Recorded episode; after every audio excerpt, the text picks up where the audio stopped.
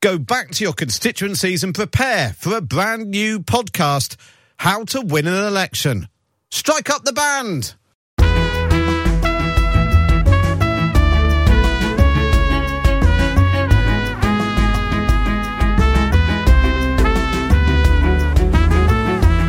Should probably be on how to lose an election as I worked for John Major and then for William Hague. I used to own a Nick Clegg finger puppet, and then my children played with it and it, it fell apart. I just sounded too shouty and over emotional and slightly ridiculous as I said, You underestimated me because I'm a fighter, not a quitter. It still haunts me slightly. That's enough blowing our own trumpet. I'm Matt Chorley. Every Tuesday, I'll be joined by three of the sharpest, funniest, and best connected election strategists who know a thing or two about winning and losing. Well, I'm Peter Mandelson, and I'm a fighter, not a quitter.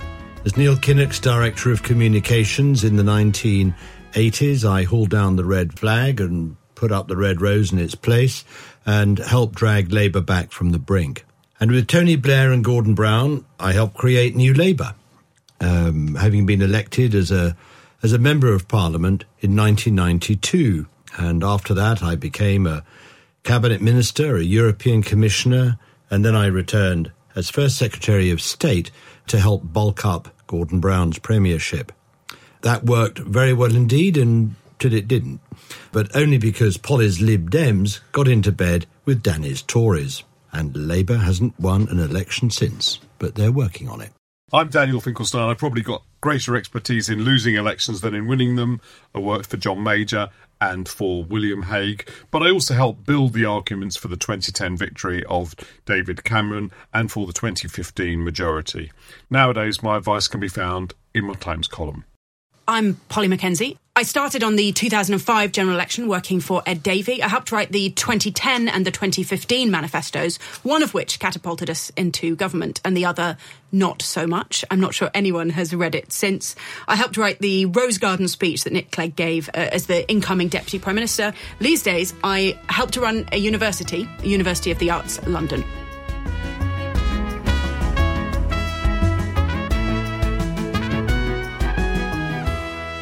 All right, so the big question, if we're talking about how to win an election, let's start with when will that election be? It's obviously in the gift of the Prime Minister now. Let's start with you, Danny. You know, you've advised Tory leaders over the years, and all the way back to, to John Major when he was in government.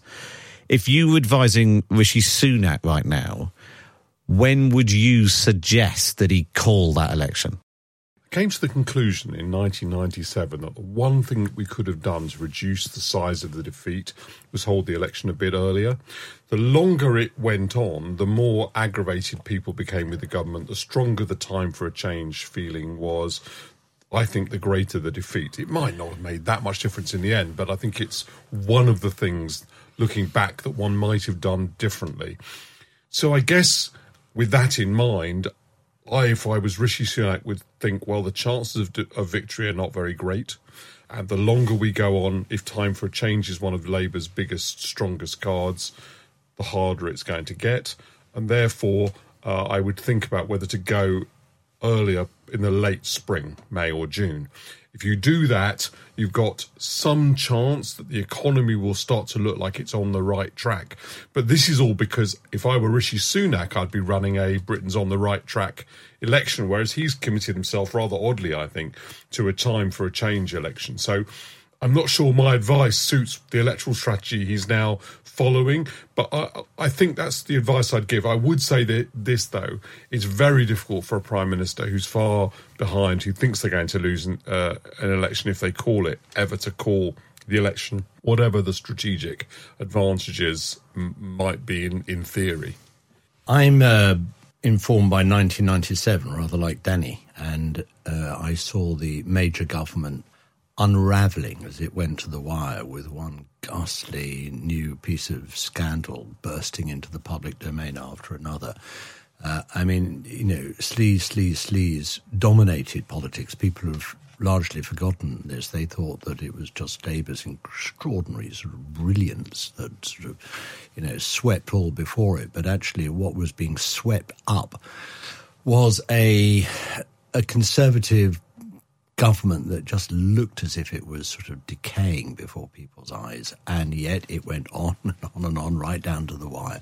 So I have been saying to anyone who's asked me that uh, I would expect Sunak to go for a May election uh, next year uh, on the same day as the local government elections rather than have a whole series of dreadful results, you know, conservative councillors sort of incinerated across the country.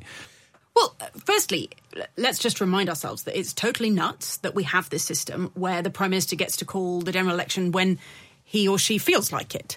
Briefly, we had a fixed term Parliaments Act, and I know that that you know everybody the fashionable thing to say is that that was a disaster, but the idea of just having an election on a regular and fixed timetable that can't be gamed by politicians strikes me as a fundamentally good one. Because actually the the game that the politician is then forced into does start to kind of tease into these dynamics about like oh are they a bit desperate? Are they a bit eager? And and I just think that that creates this weird story that reinforces a sense that politicians, oh, they're just they're tactical and they're out for themselves. It'd be much better if we just had a regular fixed system. I did, I did agree elections. with that, Polly. But what did, didn't you think that the problem? uh, What put me off it was the problem we then got into when Labour didn't want a general election in, and but Boris Johnson didn't have a majority in Parliament for his Brexit proposals, and we really got completely stuck. And I thought, well, I'm not sure how compatible it is with the parliamentary system where the Prime Minister has to have the confidence of the House, because it means that they can't go to the country when they've sort of need to renew that confidence of, of the House, and they need to renew the House. And so I'd been you know, I'd been pretty resolute about it. I've written in favour of it, and I thought it was a good idea. And I really got put off by that. Did that not shake your faith in it? Well, i- of course, uh, when I get to change all the rules of everything, uh, we can also have a proportional system and, you know, and I guess more of a healthy sense that a parliament has to find a way to sort its problems out. And that, that was what was amazing, I guess, the political culture through Brexit, where everybody went crazy. I, I just, I think at the end of the day, Danny's got a point, and that is the public have got to decide this. And you know, if there's, if the parties really, you know, can't build a majority amongst themselves, and if they can't decide something as important about how we're going to implement uh, Brexit, then perhaps you really do have to take things back to the public. And that flexibility of our unwritten constitution, where we're not dropped into this sort of legislative straitjacket of fixed term parliaments and all the rest, does seem to work. I mean, it didn't work. So it, uh, if it's a weird Well, it kind worked of. uh, we had to change the change the law to enable people to hold, a, you know, call an election. Well, That's in how the, we got out of it in the end by abandoning this fixed term parliament. Well, actually, because um, Jo Swinson for the Lib Dems and the SNP suddenly decided that it was going to be in their interests for us to have an election. Uh, it turns out they were wrong, and that that's was a what's brilliant idea. Her and, her, her- her and Jeremy Corbyn walked straight into it But and it- ended up in the largest electoral elephant pit ended up as Prime Minister. we've so it's, seen. but but so th- that's then what's kind of interesting to me i- if we think about when will Rishi Sunak call this election is they will be looking forensically and obsessively at polling basically waiting for something to show up for some turn of turn of events that will give them a better prospect. But what we saw in 2019 and also 2017 is that those pre-election polls, which put Theresa May massively above Jeremy Corbyn, and which put the Lib Dems on, you know, who knows what percentage are because of because of the Brexit debate, actually kind of somehow fall to pieces through a general election campaign. Somehow the narrative of those last two election campaigns has just transformed story people's of- expectations. The story of 2017 is very simple. I mean, Theresa May called an election and then didn't show up. All right, all right, all right. Let's not get bogged down in 2017. We've got plenty of time for that in the coming weeks. Uh, let's look ahead instead. What advice do Labour need to heed? Peter, for you, what's the biggest mistake that Keir Starmer's making right now? I think he has rectified the mistake he has been making uh, in that he hasn't realised the centrality of policy in politics and campaigning. You know, it's become rather fashionable, and I take my share of the blame for this. Uh, it's become rather fashionable to think that you know what counts as sort of gimmicky communications and lots of spin and photo opportunities and sound bites. I, I have actually never held that view. Uh, I was responsible for Labour's 1987 campaign, the first one I, in which I was campaign director, the Red Rose campaign. And it was sort of very glitzy and very smart and just very impressive and a complete failure. Uh, I mean, it was described at the time uh, as uh, Labour's brilliant election defeat uh, by private eye, and so it was because it was a spray paint election. I couldn't do anything more or with or to the Labour Party than sort of respray it.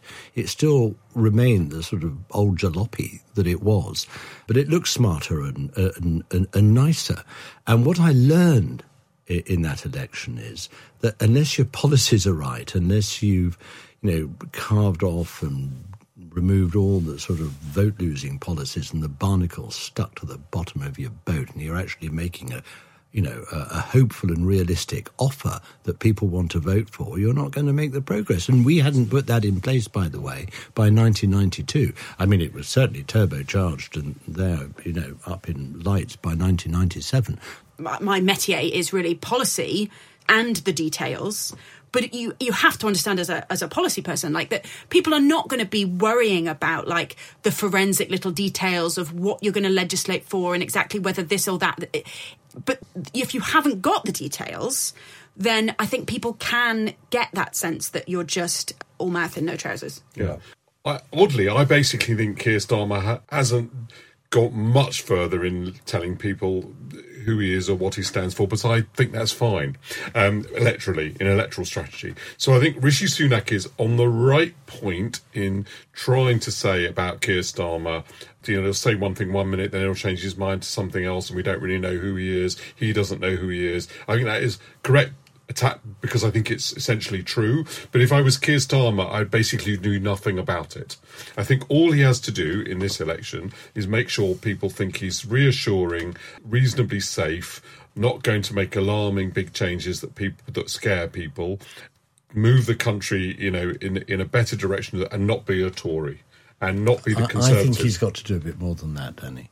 I think he's got to raise people's hopes and make people feel a bit more optimistic. I, am not. This is not. Um, this is sort of a sober judgment. I'm not attacking him for this. I'm just thinking, if I were advising him, would I think I had a candidate there who was whose best chance is to go out and enthuse people? Probably not. I think, but I think he could be very good at reassuring people, and hasn't done at all yeah. badly doing that. I think he can and has to do something a bit more than that. I think he's got to get onto people's wavelength. One really big issue for the Labour Party, and I did feel this in Liverpool. Many of them, I'm afraid, really do feel that the election's been won. And that is so poisonous. It is so corrosive uh, for a party. Why is uh, it corrosive? Well, I tell you why. I tell you why. Because it makes you make it, it leads you into traps and mistakes. It makes you feel well. Actually, it doesn't matter if we, you know, just make ourselves sort of half better or half appealing or put this policy half right. You know, let's sort of split the difference between appealing to the public and keeping the party happy. Right, that's enough for now. Hit subscribe right now so you don't miss the first full episode when it drops on Tuesday, October the 31st. And send your questions, comments, and complaints, either just an email or a voice note to how to win at thetimes.co.uk. That's our brand new email address, how to win at thetimes.co.uk. And join Peter Mandelson, Polly Mackenzie, Daniel Finkelstein, and me, Matt Chorley, every Tuesday so that together we all learn how to win an election.